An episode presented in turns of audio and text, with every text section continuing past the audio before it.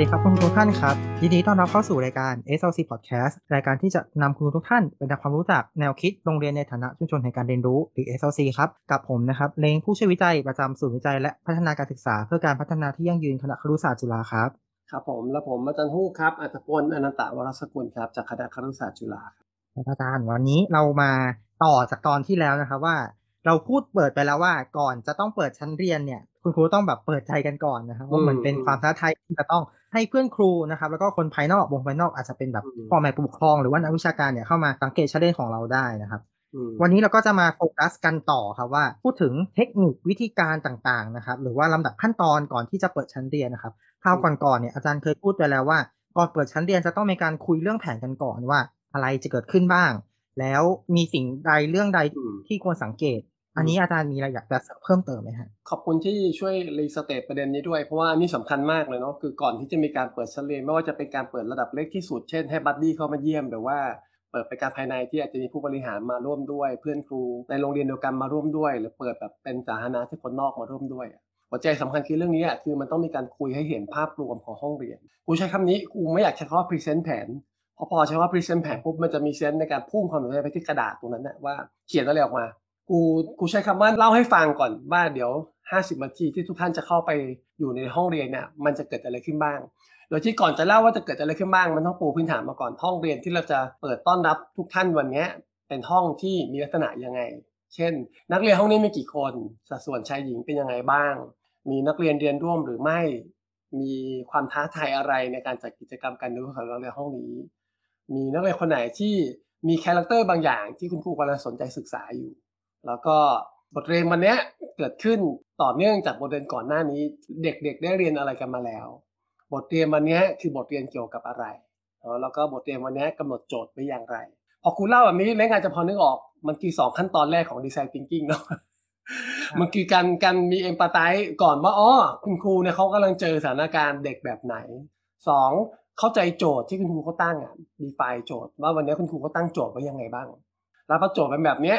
กิจกรรมวันนี้ก็ได้ออกแบบมาแบบนี้แหละ อ๋อ อันนี้คือไอเดียในการสอนของคุณครู ที่คุณครูคิดว่าจะเอามาใช้เพื่อไปสู่ปลายทางที่ตัวโจทย์นั้นใช่ไหมแล้วอยู่ในมือของพวกเราที่เป็นกระดาษเนี่ย อันนี้คือโปรโตไทป์และเพราะมันจะมีสื่อการสอน มีตัวอย่างงาน มีพอพอยที่ประกอบการบรรยาย มีเคสที่ให้วิเคราะห์ เพราะฉะนั้นถ้าเราเอาดีไซน์ thinking มาจับอะเราจะพบว่าในกระบวนการแค่ 15 นาทีก่อนที่จะเข้าไปในห้องเรียนอะมันจะมีสี่ขั้นตอนแหละคือหนึ่งผู้ฟังทุกคนที่จะเข้าห้องเรียน จะได้เข้าใจก่อนว่าห้องเรียนนี้เป็นยังไง คุณครูเนี่ยเขาเจอปัญหาอะไรอยู่ท้าทายยังไงอยู่สองคุณครูกำหนดโจทย์อย่างไรสามคุณครูมีไอเดียการสอนยังไง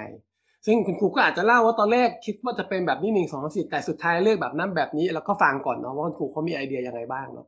แล้วก็สี่คือการอ่าน lesson plan ที่อยู่ในมือเรารวมทั้งสื่อประกอบอะเช่น เป็นใบงานใบกิจกรรม หรือแม้กระทั่งเคสตัวอย่างที่ให้เด็กวิเคราะห์ โจทย์คำถามในวิชาคณิตศาสตร์ พทเทิร์นทำการทดลอง อันนี้ล้วนเป็นโปรโตไทป์หมดเลยของแผนอะเนาะแล้วเดี๋ยวเราเข้าไปดูกัน แสดงว่าตอนเข้าไปดูในห้องเรียนเนี่ยมันคือไปเป็นประจักษ์พยานของการเทส ว่าโปรโตไทป์ของการสอนคือกิจกรรมที่เขียนออกมาแล้วเนี่ยมัน work ไม่ work ในเรื่องไหนอย่างไรบ้าง เพราะฉะนั้นอันนี้ฝากประเด็นที่เรียนช่วย recap มาคือก่อนจะเข้าไปอะสำคัญนะ เพราะฉะนั้นไม่ใช่ว่าสิ่งที่ควรต้องทำสำหรับคนที่จะเข้าห้องเรียนคือ ฟังก่อนว่าคุณครูเนี่ย เขาเจอเรื่องอะไรอยู่ เขากำหนดโจทย์ยังไง เขามีไอเดียยังไง และเขาดีไซน์อะไรออกมาให้เรียบร้อย ถ้าจะถามอะไรเนี่ยถามภายใต้สี่เรื่องนี้ สิ่งที่ไม่ควรทำคือไปแนะนำให้มีการแก้ เพราะเขาจะสอนอยู่แล้วในสิบนาที ถ้าคุณไปบอกเขาว่าลองทำแบบนี้ไหมพี่ว่าทำแบบนี้ดีกว่าไหมอันนี้เดี๋ยวมันไปล้มสิ่งที่เขาเตรียมมาหมดเลยนะแล้วมันจะทำให้เกิดการจัดการที่มันแบบล้นมากๆของคุณครูซึ่ง เราเราเรียนรู้เรื่องนี้จากการทำงานจริงด้วยครับ ในศูนย์ ESD เราเนี่ยเราเคยทำงานกับคุณครู แล้วก็เราก็จะมีวันที่มี Public Open Class เนาะแล้วก็มีบุคลากรภายนอกที่อยู่นอกวงเราบางคนที่มา observe ด้วยเนี่ยก็ด้วยความหวังดีก็เลยพยายามจะเสนอไอเดียเนาะว่าลองปรับกิจกรรมแบบนั้นแบบนี้ไหมสลับแบบนั้นแบบนี้ไหมแก้คำถามเป็นแบบนั้นแบบนี้ไหมสิ่งที่มันตามมาคือคุณครูเขาจะสับสนมาก เพราะว่าเขาเหลือเวลาในการเตรียมตัวสักสิบนาทีเองอะก่อนจะสอนเพราะปกติ ก่อนจะสอนเราจะเชิญคุณครูมาคุยให้เราฟังสักประมาณสิบห้าถึงยี่สิบนาทีก่อนจะสอนเนาะแล้วเราก็จะเผื่อเวลาตอนท้ายคุณครูไปสแตนบายเตรียมตัว เพราะว่าในกระบวนการเพนคลาสถ้าจัดเป็นเรื่องเป็นราวจริงๆอะก็จะมี facilitator อีกทีหนึ่งที่เหมือนกับคนทำหน้าที่แนะนำว่าวันนี้คุณครูคือใคร คุณครูวันนี้จะมาห้อง buddy นะ แล้วก็ให้คุณครูที่เป็น model teacher นำเสนอก่อน ถ้ามีอะไรเก็บตกอาจจะมี buddy teacher ที่อยู่คอยช่วยตอบคำถามบางอย่างกับเราก่อน เราก็ไป standby ด้วยกันที่ชั้นเรียน อันนี้คือกระบวนการก่อนเข้าห้องแหละ แค่ฟังก็จะเห็นนะว่ามันมีขั้นตอนเนาะแล้วก็มีสิ่งที่ควรทำและไม่ควรทำฟังให้เยอะที่สุดว่าเขาต้องการอะไร ถามถามในสิ่งที่เกี่ยวข้องกับสี่ขั้นตอนนั้น อาจจะมีคำถามนี้ได้ครับครูก็มักจะมีคำถามแน่ว่าวันนี้คุณครูคิดว่าจะฝากคนที่เข้าไปดูเนี่ยช่วยดูการเรียนรู้ช่วงไหนเป็นพิเศษหรือเปล่า หรือนักเรียนคนไหนเป็นพิเศษหรือเปล่า เช่น มันเป็นครั้งแรกเลยที่เราออกแบบทัสแบบนี้ขึ้นมา เรายังไม่รู้ว่าทัสในขั้นตอนนี้จะเวิร์กไหมว่ายังไงฝากโฟกัสดูเรื่องทัสนี้หน่อย หรือ นักเรียนของเราปกติใน 20-30 คนเนี่ยมีบางคนที่ตอนเรียนแบบออนไลน์หายตัวไปต่อเนื่องวันนี้กลับมาเรียนออนไลน์ครั้งแรก ทุกคนจะได้เจอเขาด้วย อยากจะฝากดูด้วยว่าเขาเขาตามบทเรียนทันหรือเปล่าเอออันนี้ถ้าเกิดเราจะเราจะคุยแล้วเราถามอะไรจะถามประมาณนี้แหละเนาะแต่สิ่งที่เราจะไม่ทำคือไหนคุณครูระบุมาหน่อยสิเด็กพิเศษคือใคร เด็กคนไหนมีปัญหาในการเรียนอะไรเงี้ยเพราะว่าเวลาเขานำเสนอห้องเรียนให้เรารู้จักก่อนจะเข้าห้องเรียนเขาก็จะมีแผนผังที่นั่งแล้วโดยปกติเนาะ ถ้าเป็นฟอร์แมตแบบเต็มรูปแบบจริงๆต้องมีแผนผังที่นั่งล็อกที่นั่ง แต่ในโรงเรียนเมืองไทยที่ทำกันมาอาจจะยังไม่ได้สเปคขนาดนั้น ถ้าเป็นญี่ปุ่นนะด้วยความที่กำแพงภาษาด้วย แล้วก็การเปิดรับเป็นลักษณะสาธารณะเขาจะระบุแล้วว่าที่นั่งเนี้ยเด็กชายคนไหนเด็กหญิงคนไหนชื่อว่าอะไร ทีเนี้ยหน้าที่ในการทำความเข้าใจเด็กอะเป็นหน้าที่ผู้สังเกต ไม่ใช่หน้าที่ที่คุณครูจะบอกใบ้ไม่งั้นมันจะเกิดปรากฏการณ์นี้ครับเลยครูเคยเจอโรงเรียนหนึ่งเขาโอเพนคลาสแล้วเขามีการคละเด็กตามความสามารถแล้วเขาก็หวังดีไง อยากจะให้ผู้ที่สังเกตอะเข้าใจได้เร็ว เขาก็จะมีการมาร์กดาวอะสามดาวคือเด็กเก่งสองดาวคือเด็กกลางหนึ่งดาวคือเด็กอ่อนอะแล้วปรากฏพอเราเข้าไปในคลาสจริงๆแล้วปรากฏเด็กสลับที่นั่งอะมันมิสลีดคนเข้าเลยนะ เพราะมันกลายเป็นคนที่เข้าไปเนี่ย เข้าไปด้วยความที่รู้ว่าตำแหน่งที่นั่งเนี่ยคือเด็กสามดาว แต่พอดูดูไปเอ๊ะทำไมเขาต้องพึ่งเพื่อนตลอดเวลาเลยเกิดปัญหาเลยขึ้น แล้วเราก็เลยขบคิดแต่ว่าเอ๊ะวันนี้เขาต้องมีอะไรเกิดขึ้นแน่เลยทำไมเด็กที่บอกเก่งวันนี้เขาตามบทเรียนนี้ไม่ทันเลยอะไรเงี้ย หรือเด็กที่ได้หนึ่งดาวอ่อนอะ พอบางกลุ่มคนก็จะงงในคุณครูเขาติ๊กว่าเป็นเป็นสามดาวไงทำไมทำไมวันนี้บทบาทไม่เป็นบทบาทคนนำของกลุ่มเลยอะไรเงี้ย มันทำให้มิสลีดผู้สังเกต ผู้สังเกตก็เลยจะเข้าใจผิดไปเลยอะ และเหนือใดก็มีการแปะป้ายเด็กไปแล้ว เพราะฉะนั้นสมมติถ้าครูจะเข้าไปดูในห้องเรียนที่มีเด็ก 30 คนครูก็จะเผลอมีใจอะว่าครูอยากจะดูเด็กอ่อนอะว่าเด็กอ่อนทำยังไง แล้วมาทำให้เราละเลยการเรียนคนเด็กคนอื่นไปด้วย เพราะฉะนั้นขั้นตอนก่อนเข้าชั้นเรียนที่ดี นอกจากการทำความเข้าใจบทเรียนแล้ว การรู้เรื่อง seating เด็กแล้วเนี่ยอาจจะต้อง clear ประเด็นนี้ด้วยนะ ก็คือสิ่งที่ผู้เปิดชั้นเรียนและโรงเรียนที่เปิดชั้นเรียนไม่ควรทำก็คือการตีตราเด็กด้วยการแปะป้ายบอกว่าเขาเป็นเด็กกลุ่มเก่งกลางหรืออ่อน หรือ mark ตัวไปเลยว่าใครเป็นเด็กที่เป็นเด็กพิเศษ ยกเว้นจริง ๆ เป็นเด็กที่เรากำลังต้องการศึกษาเขาจริงๆเช่น มีเด็กคนหนึ่งมีปัญหาพฤติกรรมในการปรับตัวกับเพื่อน แล้วก็ตลอด 2 เดือนนี้เราพยายามดูเขามาตลอด ทีนี้เราไม่แน่ใจว่าบทเรียนนี้จะมีส่วน support เขาได้ดีขนาดไหน ถ้ายังไงฝากจะช่วยดูเด็กคนนี้ด้วยตำแหน่งที่นั่งเขาอยู่ตรงประมาณนั้นอะไรอย่างเงี้ยอย่างเงี้ยพอทำได้ เป็นคล้ายๆกับวิจัยของคุณครูไงที่จะฝาก observer ช่วยดูหน่อยว่าระหว่างกิจกรรมเดินไปเด็กคนนี้เป็นยังไงบ้าง แต่เราจะไม่แปะป้ายเด็กว่าอ๋อมีเด็กออทิสติกนะ มีเด็ก slow learner นะ ซึ่งมันจะทำให้ผู้สังเกตอะพุ่งไปเลยอะไปหาที่บางเรื่อง จากประสบการณ์ที่ครูสังเกตอาจารย์ต่างประเทศที่มาทำกิจกรรม Open Class ทั้งที่ญี่ปุ่นที่ไต้หวันทั้งที่จีนแล้วก็ที่เกาหลีใต้เนี่ยผมก็เจอเรื่องหนึ่งว่า ต่อให้เราไม่รู้เลยอะเข้าไปในห้องเรียนอะไม่เกิน 20นาทีอะเราก็จะจับใจบางอย่างได้ เราก็จะเห็น energy เด็กบางคนได้ว่าใครเป็นยังไง อันนี้คือสิ่งที่ควรทำและไม่ควรทำก่อนเข้าห้องเรียนครับผมอืม ในส่วนของเรื่องการจัดซิตติ้งเด็กอะไรอย่างนี้ ผมนึกถึงคลาสทันปกิสกาอีกแล้ว เพราะว่าผมเองเนี่ย ตอนดูดูอยู่เนี่ยผมก็คิดว่าเออเด็กทุกคนก็สามารถแบบโต้ตอบกันได้พูดคุยกันได้ ทุกคนมีเสียงของตัวเอง จนเพิ่งมาฟังตอนรีเฟ c ชั่นทีหลังก็เลยเพิ่งรู้ว่าโหมีเด็กพิเศษอยู่ในห้องนะทั้งสองสามคนเนี่ยเลยแบบ อืม ก็น่าจะเป็นประโยชน์ต่อผู้สังเกตนะครับผมชอบพอยที่อาจารย์บอกว่า มันเป็นหน้าที่ของผู้สังเกตที่จะต้องทำความเข้าใจทำความรู้จักผู้เรียนเอง จากการที่เข้าไปสัมผัสประมาณในช่วงห้าสิบนาทีอ่าทีนี้อยากจะไปที่ประเด็นต่อไปครับว่า มันเป็นสิ่งที่ผมแบบติดค้าอาจารย์ไปเมื่อครั้งที่แล้วครับ ก็คือ อยากรู้ว่าการเข้าไปสังเกตชั้นเรียนเนี่ยครับมันมีพอยอะไรที่ผู้สังเกตอย่างเราเราเนี่ยควรดูควร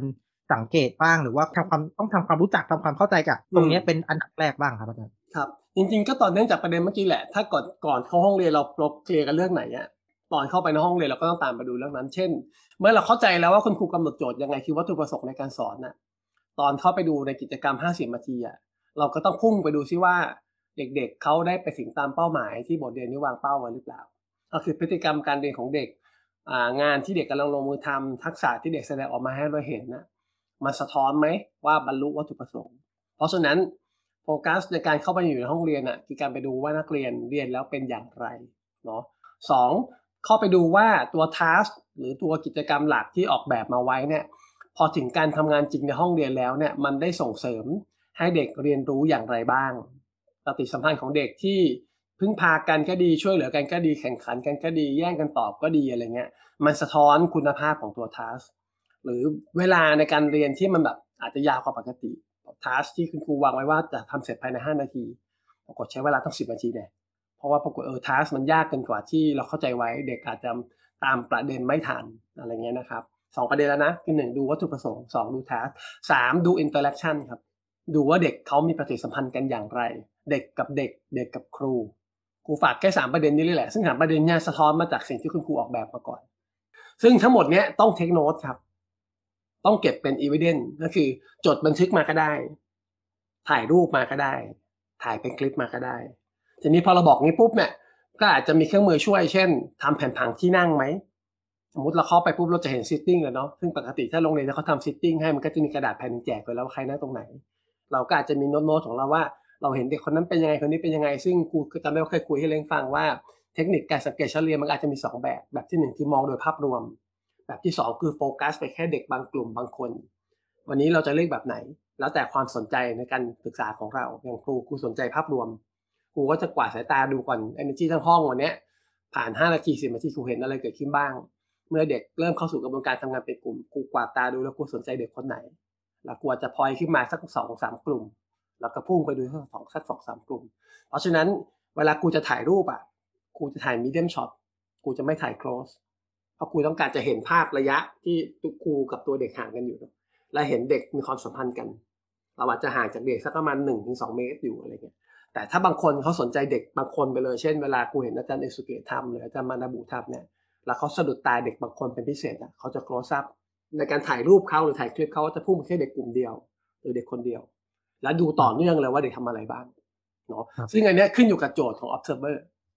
นะเพราะอย่างอาจารย์สองท่านเขาเป็นพวกจิตวิทยาการศึกษา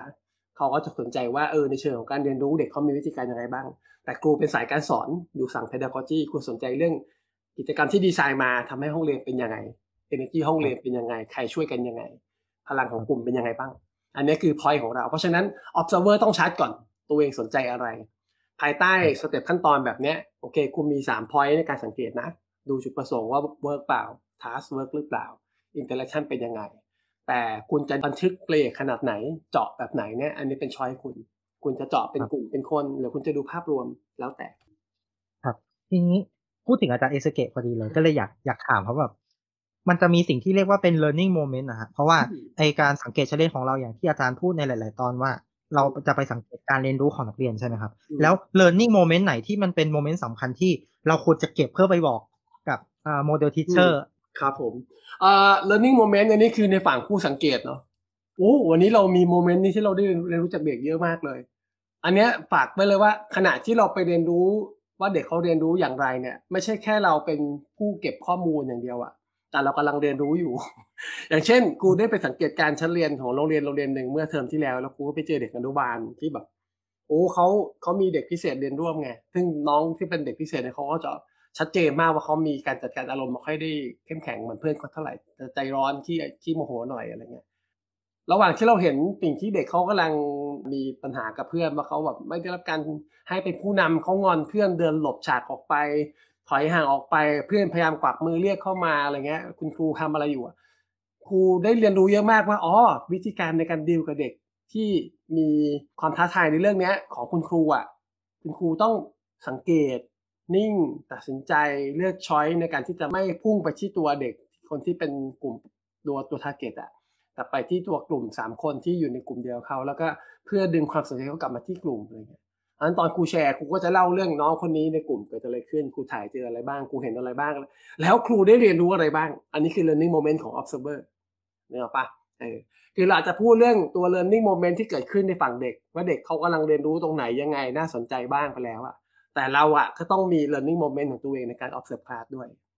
ไม่อย่างนั้นแสดงว่าเราเข้าไปแค่ทำหน้าที่เป็นกระจกให้เพื่อนอย่างเดียวอะแต่เราไม่ได้เรียนรู้อะไรถูกปะอืมเนาะคือกูย้ำอย่างนี้ก็แล้วกันคือเราเข้าไป observe เนี่ยหนึ่งนะ ฟังมาหลายๆตอนเนี่ยจะเริ่มจับทางกันได้ว่าเราไม่ได้เข้าไปประเมินครู เราเข้าไปเรียนรู้เรื่องบทเรียนกับเรียนรู้เรื่องเด็ก แต่ระหว่างที่เราเรียนรู้ว่าเราก็ทำหน้าที่ช่วยทำให้สิ่งที่เราเรียนรู้มาถูกบันทึกเป็นเป็นหลักฐาน เพื่อเอาสิ่งนี้มาแชร์กับ model teacher ที่เปิดห้องเรียนต้อนรับเรา เขาก็จะได้เรียนรู้ด้วยระหว่างที่เขาก็พากิจกรรมไป แล้วก็กิจกรรมนั้นเขาก็เรียนรู้ process ตั้งแต่ตอนออกแบบมาแล้วเนาะแล้วพอเอามาใช้เนี่ยเขาก็จะได้เห็นว่าเออสิ่งที่ใช้แล้วเกิดอะไรขึ้น แล้วก็คนอื่นล่ะคนอื่นเห็นอะไรในกิจกรรมเขาอีก แล้วคนอื่นได้เรียนรู้อะไรจาก 50นาทีเขาจากกิจกรรมนี้พอทำแบบเนี้ยเจ้าของห้องที่เป็นโมเดลที่เปิดต้อนรับเราเน่ะเขาก็จะรู้สึกเขาสบายใจมากขึ้น เพราะเราไม่ได้เข้ามาจับผิดกัน เราเข้ามาเรียนรู้กัน แล้วก็ สิ่งที่เราเรียนรู้กันมันช่วยทำให้ต่างคนต่างได้พัฒนาตัวเองด้วย เด็กก็ได้พัฒนา model teacher ก็ได้พัฒนา ตัว buddy teacher ที่เป็นคู่หูกับตัว model teacher มาตลอดก็ได้พัฒนา และผู้สังเกตการณ์ทุกคนได้พัฒนาด้วย อันนี้คือหัวใจของการสังเกตชั้นเรียนครับ ครับก็ก็ขอบคุณอาจารย์นะที่ช่วยอ่าอธิบายเรื่อง learning moment ครับเพราะว่าผมเองก็ลืมไปเหมือนกันว่าอืเอมอ learning moment มันไม่ได้เกิดที่แค่นักเรียนอย่างเดียวแต่ว่าอืมตัวผู้สังเกต เราได้เรียนรู้อะไรไปด้วยนะครับใช่ก็สำหรับตอนนี้เนื้อหาก็จะเป็นประมาณนี้ครับ ตอนหน้าเราจะมาดูกันว่าเราพูดถึง observer เยอะมากแล้ว แต่ว่าเรายังไม่ได้พูดถึงตัว model teacher เท่าไหร่ เราพูดในมุมของ model teacher ที่ว่าจะมาเป็นผู้เล่าแผนให้เราฟังว่าวันนี้จะเกิดอะไรขึ้น แต่ว่าเรายังไม่ได้พูดถึงว่า แล้วตัว model teacher ได้เรียนรู้อะไรแล้วจะสามารถ เก็บเกี่ยวประสบการณ์ตรงนั้นเอามาเล่าใน reflection ยังไง ก็อืมเดี๋ยวจะเป็นตอนหน้านะครับอาจารย์ครับผมขอบคุณครับ ตอนหน้าเราคงจะโฟกัสเรื่องเนี้ยครับ ว่าพอออกจากการ observe เสร็จแล้วว่าเราจะคุยอะไรกัน เราจะทำสิ่งที่เรียกว่า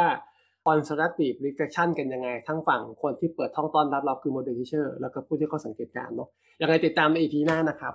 ได้เลยครับ ก็สำหรับตอนนี้ก็ถ้ามีคอมเมนต์หรือว่ามีประเด็นไหนที่สนใจก็สามารถถามมาได้ในช่องคอมเมนต์นะครับสำหรับนี้สวัสดีครับครับหากฟังพอดแคสต์ของเราแล้วรู้สึกถูกใจ